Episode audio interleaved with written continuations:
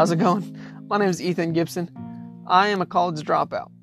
Most of the jobs I've ever had have paid me under the table, and I worked as an exterminator for about six years. I started a business one day, and I have learned so much since, and now I am literally stumbling to success. I want to tell you about all the principles that I've learned that have helped my business grow and also helped me become a better person. I hope you enjoy.